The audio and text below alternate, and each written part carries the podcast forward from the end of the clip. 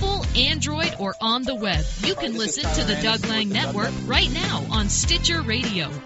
Search for On the DLN at Stitcher.com. All right, this is Tyler Anderson with the Doug Lang Network. I'm down on the field with a trio of stars from tonight's game. First one, running back Eric Martin Mann. He had the big 75 yard touchdown run. That was what was really needed to kind of boost your team.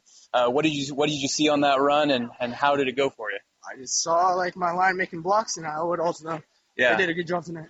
Yeah, and on that run, you also went over a thousand yards in your career. Um, it's been a it's been a fun couple of years these last few years. And um, how do you like where your team's going so far? You know, six and zero right now, keeping things going. How do you like it? Well, I love it. We're staying strong. We're all a family. We're Yeah. gonna rock and roll. And I'm also standing here with quarterback James Marsh. James, you missed last week. You're ready to go this week. Uh, how did how are you how are you feeling with everything with the knee, the concussion, everything?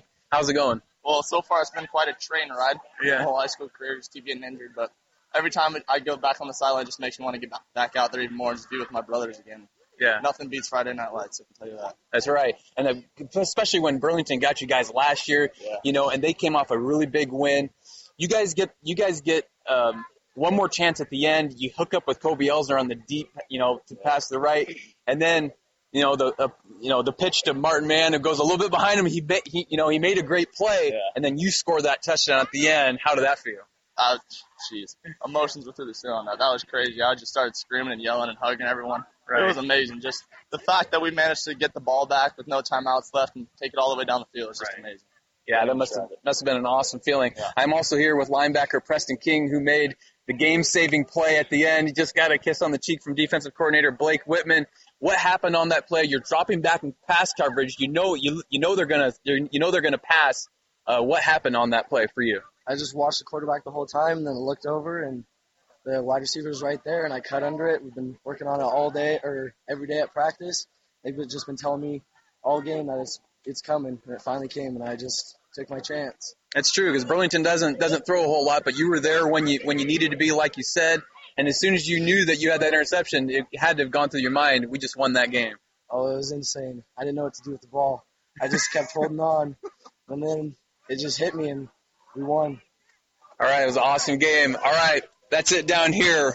Back to you, Doug. Thank you very much, Tyler Anderson, down on the field with some happy Lynden Lions uh, as he talks to Eric Martin, man, James Marsh, and Preston King, all playing key roles in a 17-14 come from behind victory over the Burlington Tigers. Right here on the Doug Lang Network. The prep football season is underway, and we've got you covered on the Doug Lang Network. Listen to our game of the week as we follow the gridiron action in Whatcom County. We've got Nooksack Valley at Meridian Friday, October 12th, beginning at 6:45 p.m. Listen live online at www.onthedln.com.